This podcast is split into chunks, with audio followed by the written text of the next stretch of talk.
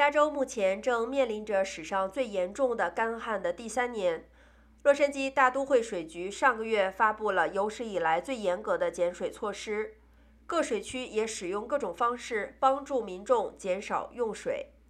然而，在这段严峻的旱情当中，民众究竟应该花多长时间淋浴，没有正确答案。但是，州长纽森上个月鼓励加州人将淋浴时间缩短至五分钟，并停止使用高达二点五倍水量的浴缸。